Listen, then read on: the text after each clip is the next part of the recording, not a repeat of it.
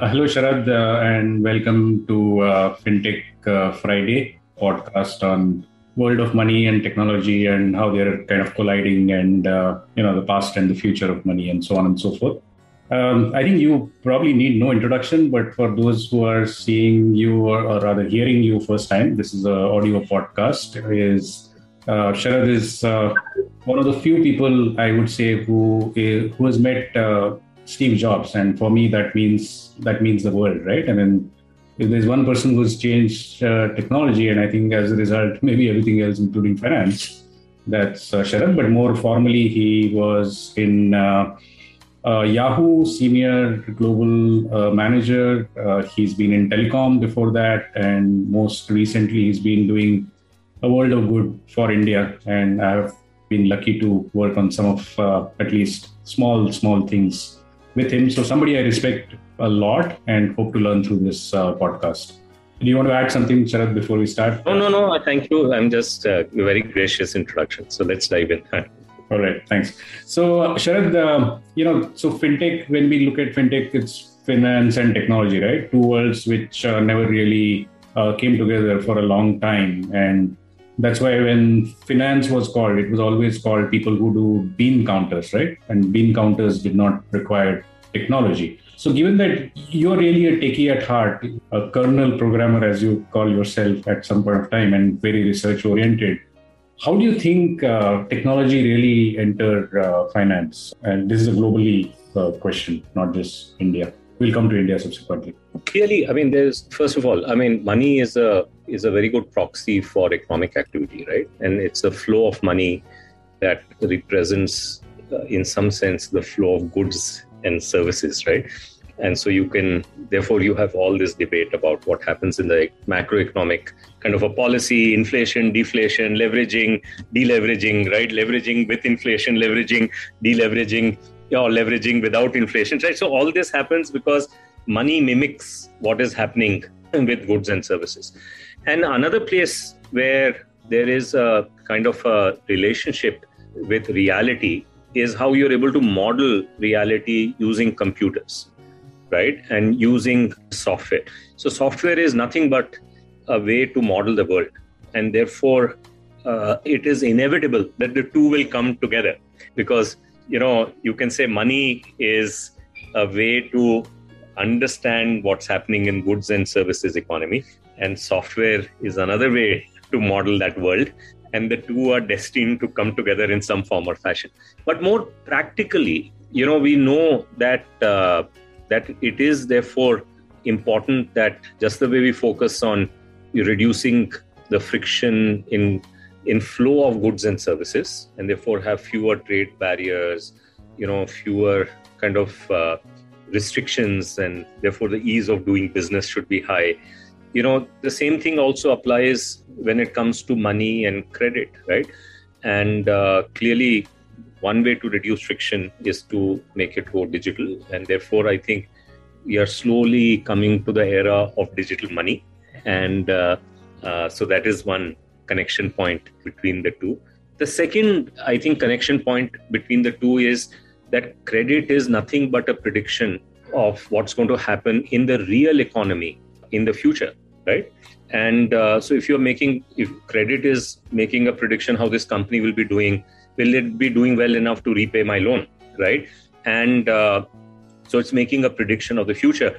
And how do you predict? You make predictions uh, using models. And one of the modeling tools is is computers. So so clearly if you can now understand the real economy better and mirror it much better with friction free flow of money then you can use the data that is coming up by watching money move, you know, to make better predictions about what's going to happen in the future. And that would then feed into the credit cycle that you have.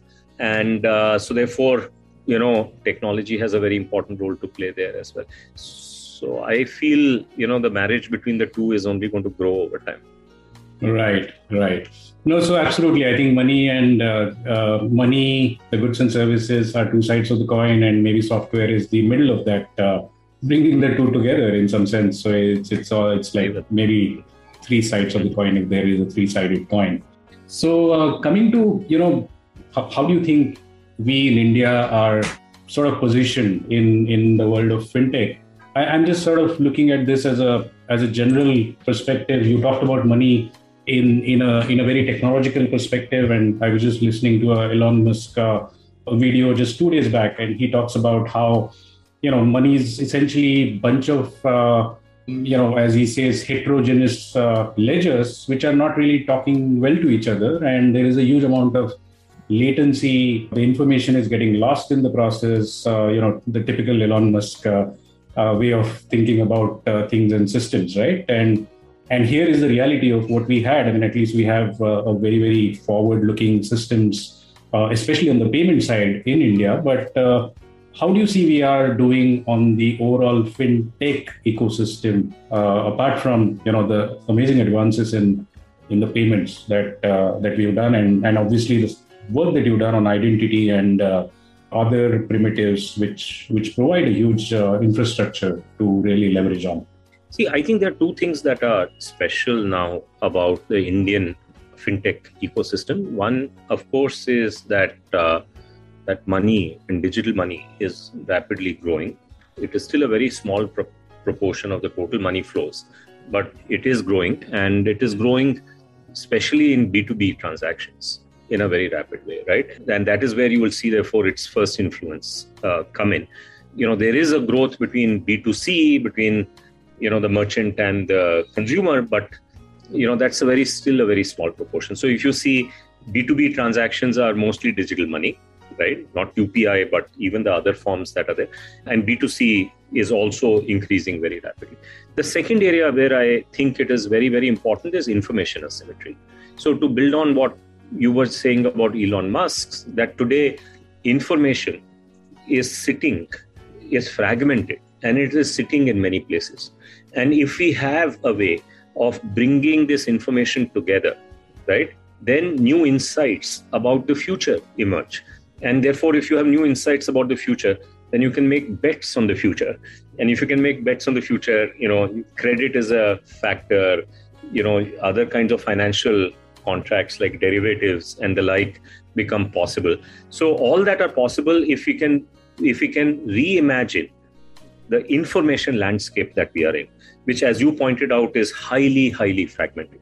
So, if we have to consolidate that, the challenge is that how do we deal with uh, two challenges that we have. How do we make it easy to move information, mm-hmm. but do it in a way that it doesn't compromise privacy, right? And so these have been competing objectives. So if you get rid of privacy restrictions, right, and you let everything be essentially on small, small public ledgers, then coalescing and getting a single view of information is not difficult at all, right? but that's societally difficult to do because you know privacy and secrecy have role to play you know the in business context you know secrecy is important in business right so therefore that's not an option. So therefore the option is that how can you do both? How can you do both? Not as an either or but designed from ground up as a combination system. And that is where i think india has taken a leap you know with its DEPA platform. And and the first place first sectoral implementation of this is actually the financial data. And that is the account aggregator. And that was launched only on 2nd of september so we are early days. But i think if when we look back maybe two three four years from now. You know this will be very seminal. And uh, why? Because information about the real economy you know is very important. And your ability to look at that information in a way that could never be looked at before is going to be game changing and india is at the at the cutting edge of this and is certainly implementing this faster and sooner than any other country in the world at this time. Right right so i hope the indian fintech startups and the global fintech uh, companies that are looking to operate in india given the enormous market are going to be hopefully uh, able to use all these uh, you know uh, transformational technologies that are being provided and literally being made available and uh, you know build on top for for what we call as the India 2 and and Bharat, which are largely unexplored markets, right? Would you agree with that? Yeah, yeah, and, and this kind of gives me an opportunity to make a case uh, to mm-hmm. build on what you're saying. Mm-hmm. That our startups end up follow falling in three categories in my mind. Mm-hmm. So I'll make it very tangible. So if you take UPI, right? There came a time only in September of 2017. See, UPI was launched, consumer launch was in August of 2016. And from August of 2016 to August or September of 2016, if you see the line, the volume, number of transactions line, it was almost flat. It was going up, but very small. The inflection point comes only in September of 2017, right? When there was noticeable rise and it begins a journey upwards. And it's been now doing 10% month on month, you know, since that point. Like this Sochcast? Tune in for more with the Sochcast app from the Google Play Store. So the first inflection, if, if you call that in September of 2017, uh, that inflection, before that, let us say were wave one players. And after that are wave two players. Will you allow me to kind of yeah. use this nomenclature, sure. right? Absolutely. Right. So uh, what I want to point out is that the DNA of wave two players is very different from the DNA of wave one players.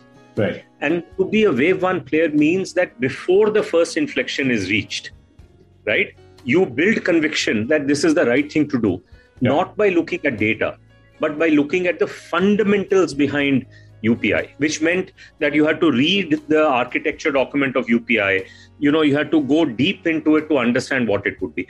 All the Wave 1 players are there. In fact, I, as far as I know, there is no meaningful Wave 2 player that has now survived who joined the bandwagon after September 2017 and is still a significant player in the UPI ecosystem, right? right?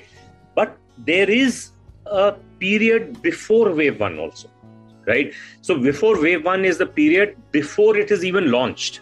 So if you take August of 2016 or you know early 2016, the question to ask is who was making a full commitment to UPI in 2015 or in early 2016 in the in the January, February, March period of, of 2016. Those are wave zero players. So now if you look at the UPI landscape, right?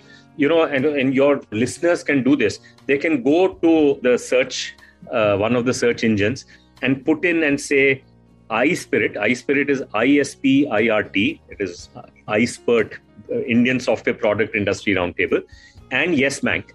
And they will see something come up which is dated December of 2015. So, Yes Bank in the banking area was a wave zero player. So, last year on March 5th, when Yes Bank went bust effectively, it had between you know 37 38% of the UPI traffic. Largest player, largest banking player, because they had chosen to make a bet as a wave zero player, right? And that bet paid off for them.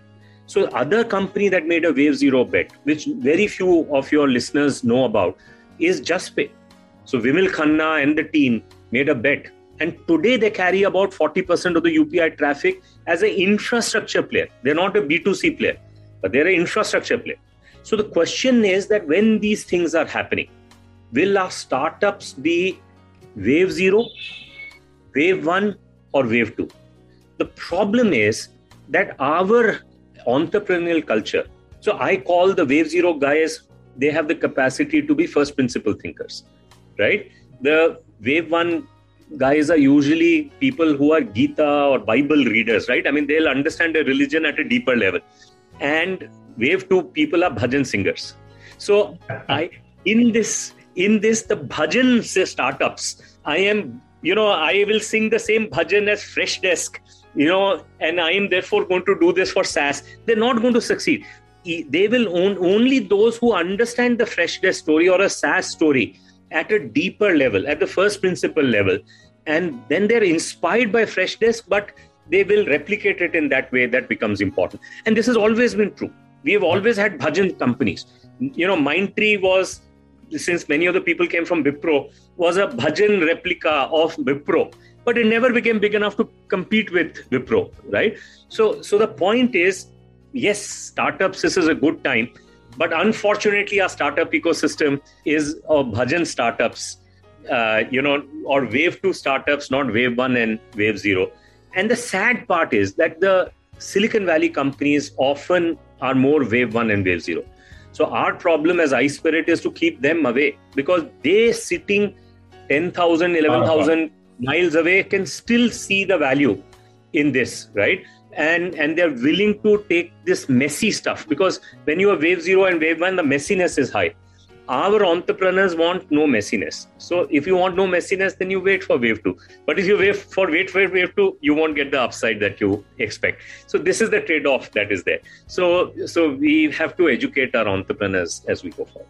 Yeah, yeah. No, I think that's wonderfully put. And ultimately, it's all about uh, risk and return, right? I mean, you can't expect extraordinary return without taking a reasonable amount of risk and you know be in that messy world try and figure things out when they are still not clear. And obviously only when you do that then once things become clear then you have a highway and uh, maybe a lift off to mars or whatever it is uh, uh, and that is justified as well.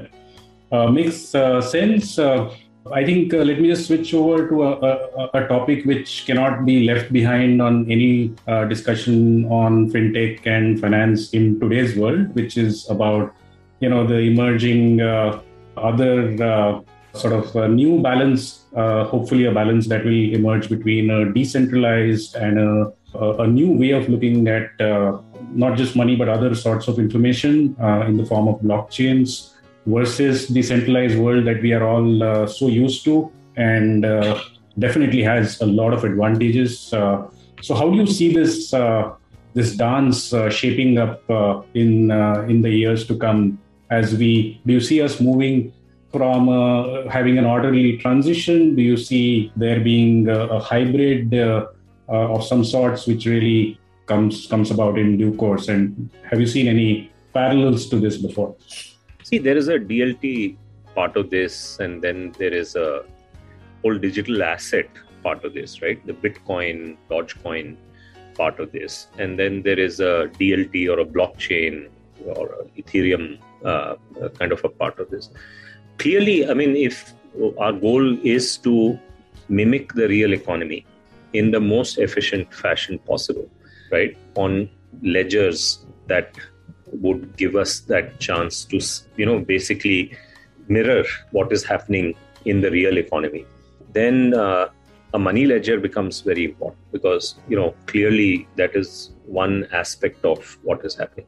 But also a goods and services ledger is also very important because the two have to be in some form or fashion linked. And uh, and so therefore you know uh, knowing for sure with high provenance you know where is this uh, copper that i bought let's say from congo you know currently sitting. Uh, where is it? In which ship is it? Where it is?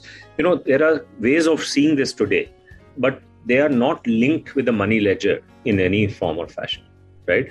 And this is not a conversation that is happening in the West, by and large, because they're they've found ways to live with the system, and the system in their mind is not fully broken.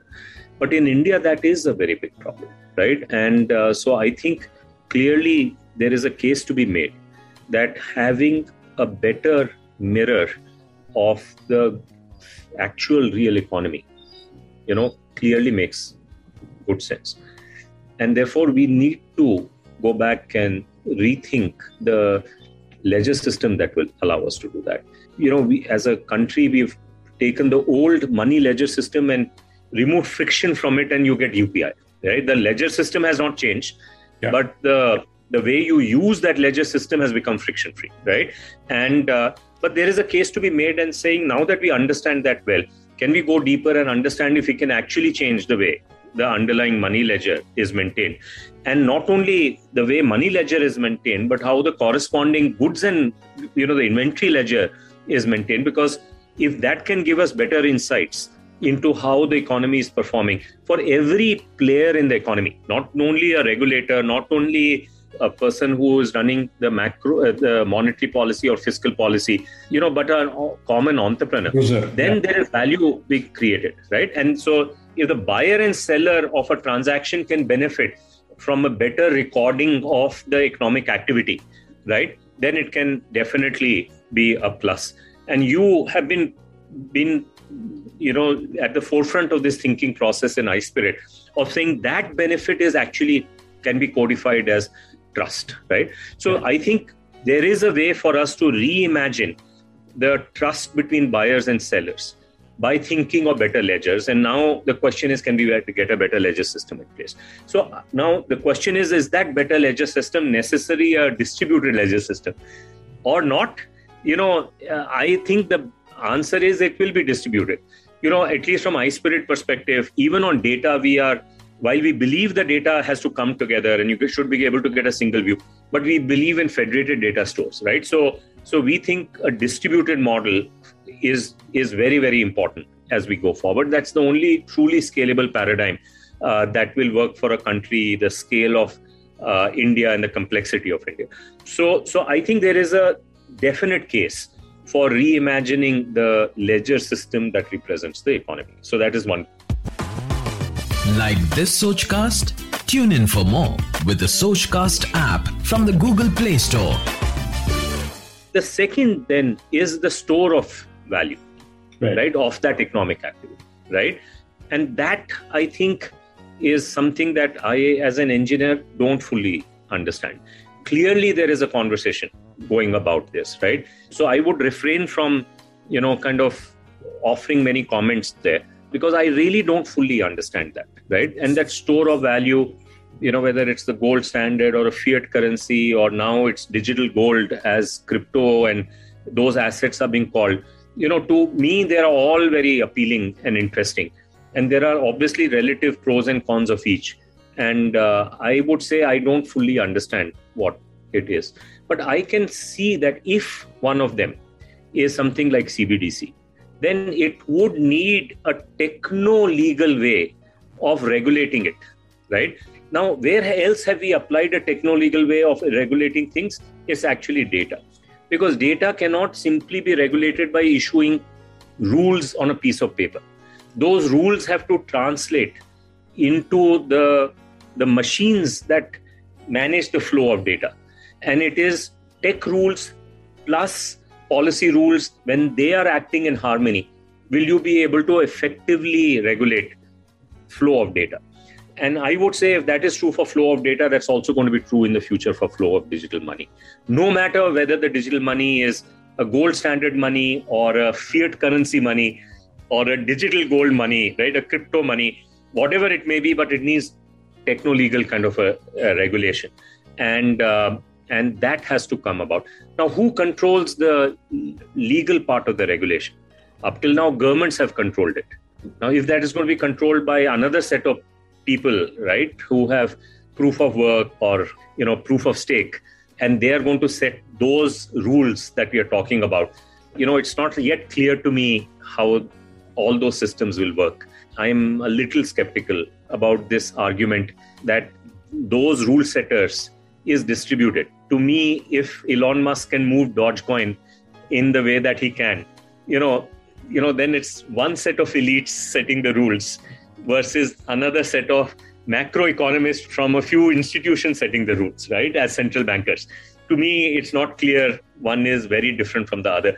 In theory, it could be, but in practice, it doesn't seem to be. So, to me, the volatility there that we are seeing right now, or individuals being able to move in money and and and change rules sometimes as you have seen in many of these examples on some of these cryptocurrency situations in ways that are definitely you know not how they were intended you know is a betrayal of confidence in that system so i would generally stay away from the currency thing but focus on the ledger piece and say can we give a better representation of the physical economy so that better decisions can be taken?